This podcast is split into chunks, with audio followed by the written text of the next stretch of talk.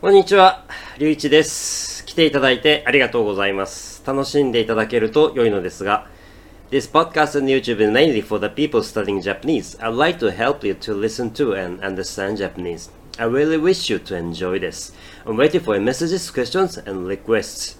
How I sing out uh, teita opiskelema n Japania. And today I'll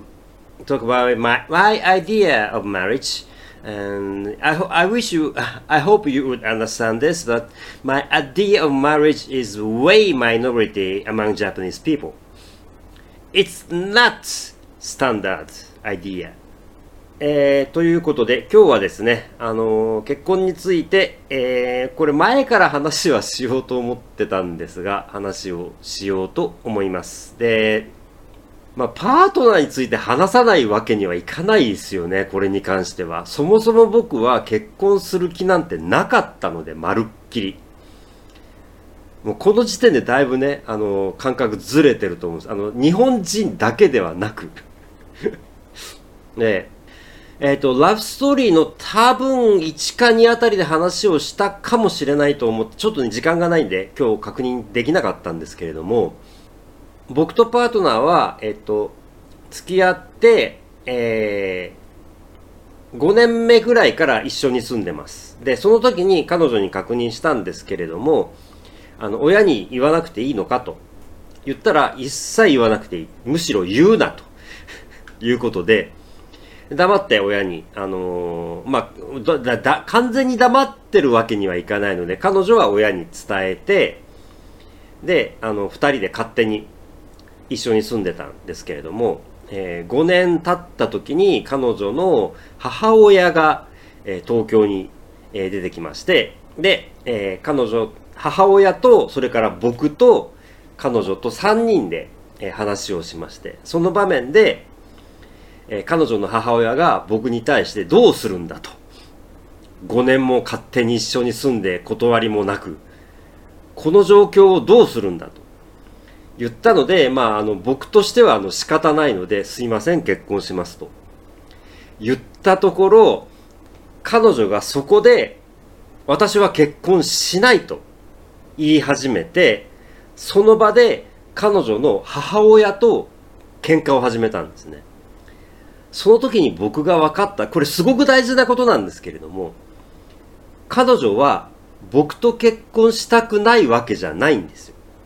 そうじゃなくて、彼女はそもそも結婚したくなかったんです。結婚がそもそも嫌だったんです。あの、結婚したくないと言って、自分の母親と本気で喧嘩を始めることのできる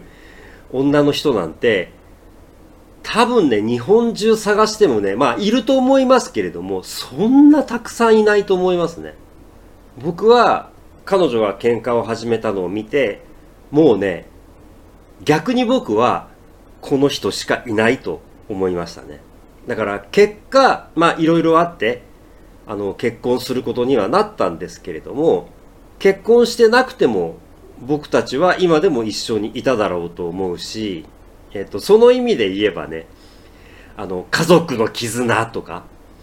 結婚するときに、あの、同、同じ。日本だとほら、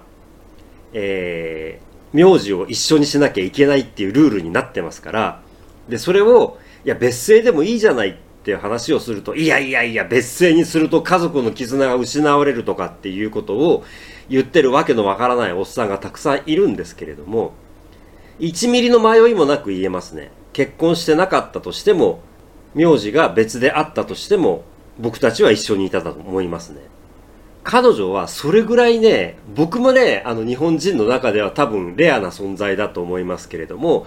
彼女も日本人の女性の中ではかなりレアな存在なので、よくね、僕はね、彼女を見つけることができたなと思ってますよ。そして、根本的な話として、僕はとにかく自由でいたいんです。これに関しては少しね、最近あの友達と話もしたんですけれども、あの、アメリカ人の友達と話をしたんですけれども、アメリカのように何でもかんでも自由すぎるとそれは問題だよねっていう話はもちろんあるのはわかります。だけど、日本にいると、とにかくね、自由がないんで、とりあえずね、あの、自由をくれ。話はそれからだって言いたくなるんですよね。もちろんね、海外に行ったらその国その国の事情の中で日本と違う形で自由じゃない部分ってもちろんあるんですけれども、とにかくこの国の不自由さは何とかしてくれっていうね、思いはすごくあると思いますね。海外旅行、まあ若いうちね、若い人が、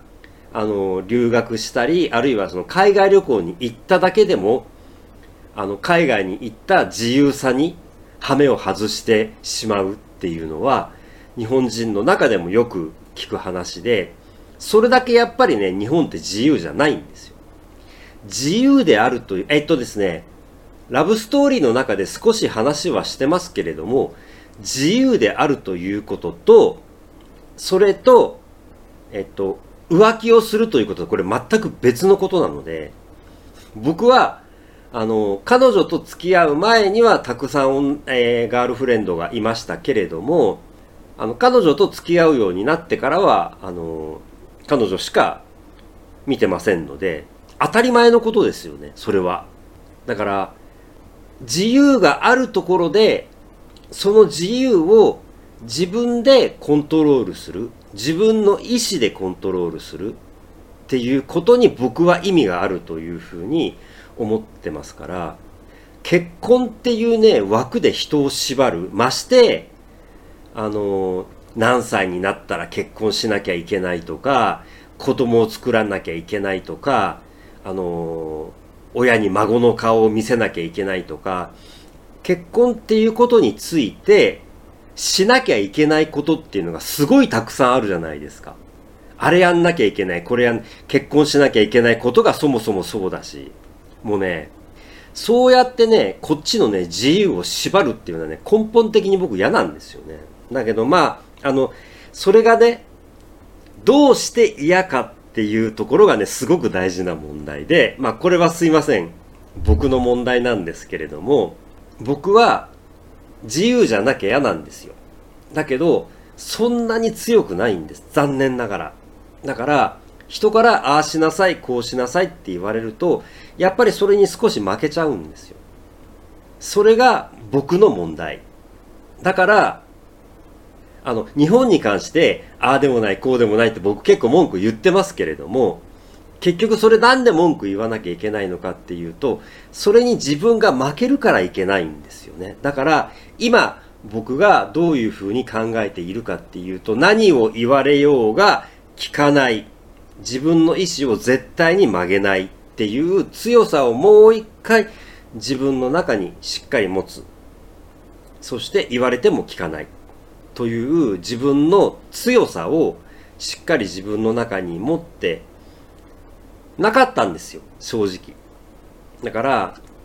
それがあった上で、じゃあっていう、それがね、自分の中に作ることができれば、その次のステップをえ、ー、と、次のステップに進むことができるはずだと思いますので、結婚に関しても、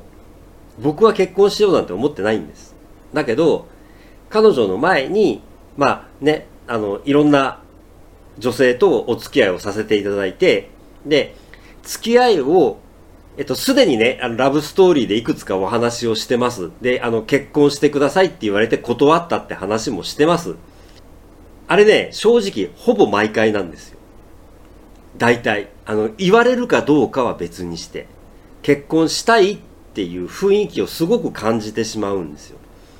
で、結局それが最後は嫌で、あの、逃げちゃったりとか することもあるんですけれども、毎回毎回結婚したい、結婚したいっていう感じで言われたら、だんだんだんだんね、なんかやっぱ結婚しなきゃいけないのかなっっていう風になってきちゃうんですよね。だから僕はそんなにそこに関しては強くないので、そこが僕のいけないところで、意思を曲げないっていう風になれば、あの、もう少し、もう少しポジティブでクリエイティブな方向に進めるんじゃないかなっていうふうに思ってて、今そこにすごく気をつけているところではあります。そして、